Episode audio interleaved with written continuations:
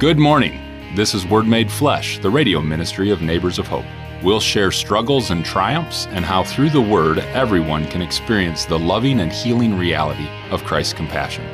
Now, here's the Neighbors of Hope Executive Director, Pastor Stephen Palmer, with this week's Word. Well, good morning, gentlemen. Welcome to this week's edition of Word Made Flesh. How are we doing? Good. Good. All right. Very good. Very good. Uh, what is this? The uh, sixth Sunday of Lent already? Yeah. Right. It's, when you say it like that, it seems like it's been a long time. Um, maybe part of that is sometimes when, if we take Lent serious enough and we start looking at the uh, uh, the beauty of our spiritual journey as well as its deficiencies um, over that kind of period, uh, I don't say that becomes depressing, but that can become challenging. And so we, we, we like Jesus, uh, you know, he, he practices a lot of patience uh, on his journey towards the cross, and we need to do likewise. All right, so.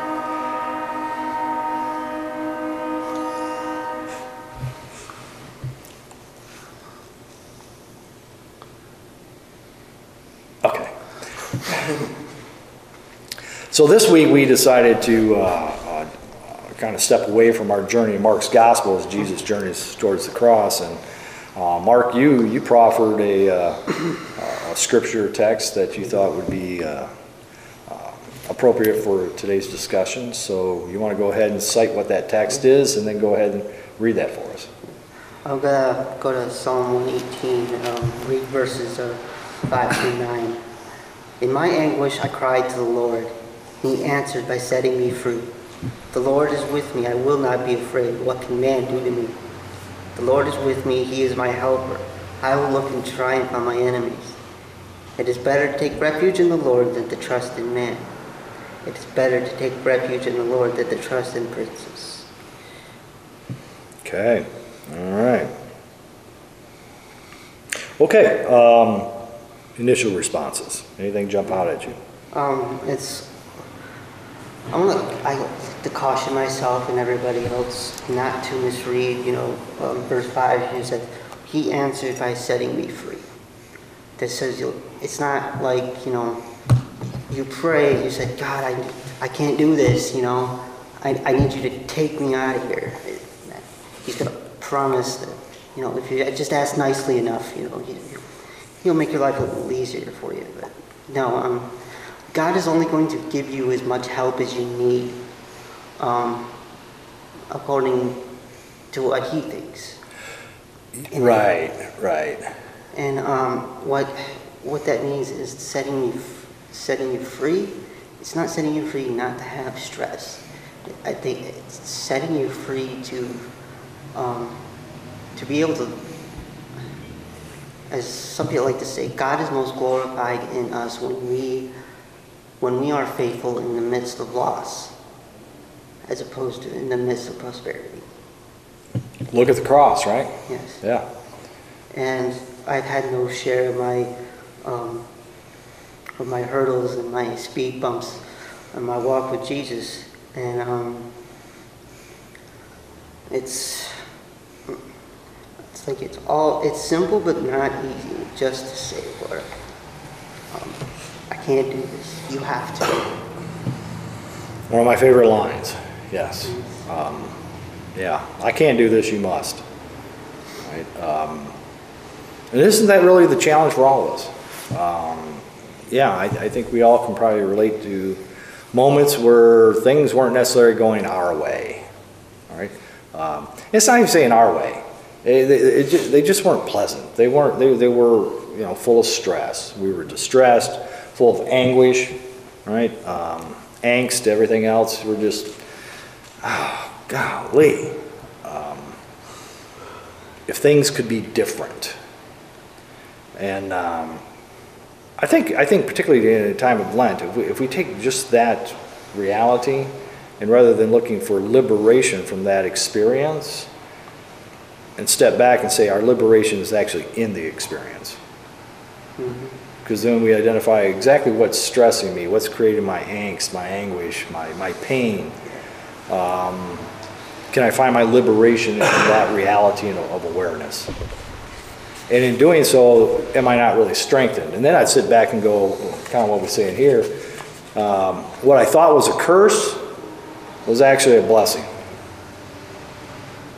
All right, that sometimes we ask God to liberate us from certain things that, uh, why would we ask God to, to free us from the blessing? Yeah. I mean, do we think we're greater than Jesus in the garden? Right? So we're finally it's not my will, but your will. It's like, how do you, how do you refine metal without throwing it into the fire Right. and, and beating it with a hammer? Yeah. Yeah. Yeah. And to get your mind around this construct too, that, that whole, that whole captivity freedom angle, to free yourself from your, from self-imposed captivity sometimes, an addiction or sin or whatever you're going through, whatever you're doing. Some, sometimes more often than not, you're doing it to yourself. So to free yourself from that, it gets to some levels that are pretty deep, you know. So whether we talk about like thalamus type levels of whether, you know, or, or not, maybe that might be more so like a level of ambivalence where you love something and you hate it. It's killing you, but you love it, or you can't stop doing it, or whatever the case is. You know, so sometimes I think those self-imposed captivity things, almost at least for me personally, have been the hardest ones because you're the only one doing it to yourself. You know. Which is interesting because you skip down, it's better to take refuge in the Lord than to put confidence in mortals. The last I knew, I'm a mortal. it's better to take refuge in the Lord than put confidence even in myself. Mm-hmm. You know, that's. Anybody else? Any, any, anything jump out at you? You know, you know, I think my my walk with God, I always have to remember that I have a cushion, and that's a cushion in God. You know what I mean? Um, I, you know, I hear say captive, but I think more of its reality. You know, um, you know, I know that I know today that, uh, that whatever I'm feeling, whatever I'm going through, whatever I'm, I'm troubled with, I know have, I have a friend to go to. That's not going to steer me wrong. So, um, And would you agree, I mean, uh, if we were to look at the beginning of Psalm 118 as well as the ending, you know, it's, it's, it's a processional hymn about Thanksgiving, all right? We ought to be thankful that God's love is steadfast forever. The challenge is we can say that verbally and even believe it intellectually. But in the day to day realities of our life, do we actually practice that level of trust in that truth? Right? And I know today that he loved me. You know, I, I, I, I've definitely, since I've been here, met a great support, support network that when I do leave, that I know that I can come back to, and I know that these fellows love me, and, and they will, you know, they might spank me, then they'll love me, then they might spank me, then they'll love me, you know, so to speak, you know. And I think that's good because, you know, sometimes, you know, us venturing out, um, you know, we, you know, our human kind of wants to take over a little bit, you know, kind of like, you know, you know, well, I can handle this, you know, I can, just what I was I say. can, you know, I I got can do this. this, yeah, yeah, you know, and And, uh, it's not all about that, man, and that's why I say, you know, I wanna, you know, I was talking with Tim yesterday, and I said, you know, you know, Pastor talks about guys leave too soon before they get their blessing. And, you know, maybe, maybe that blessing is getting to know the Word, getting to see the brotherhood, getting to feel the love that we have, you know, getting to know that, uh, know that God's right there on the side of that door. All you gotta do is open it, you know. God's right here. All you gotta do is ask and receive, you know. Um, you know, but it's a blessing. It really is. It's a blessing to know that to know that I have I have an outreach, outcry, out whatever. That when I am feeling the up and down, when I'm in this slump, hey, you know, I know that I can say, hey God, you know, you mother, you know, I can say, hey God, you know, I mean, I love you. I'm thankful. You know what I mean? Which is kind of what this hymn is about prayerfully, right? Uh, being grateful for God's love. But if we're, if we're going to be honest, it, it, sometimes that, that escapes us uh, when we are most stressful. And I, and I say that, and as truthful as it is, I, I don't say that in a disparaging way that uh, makes us less than, because I think we have to keep our eyes, you know, here we are in a season of Lent, on Jesus in the garden. Right? He has that moments, moment of anguish, right? I, you know, Luke will talk about him praying so much he, right? He's sweating blood. You know, uh, it's hard for any of us. Imagine you're on death row, and you know this, tomorrow morning's the day they execute you. Right? You know it's coming.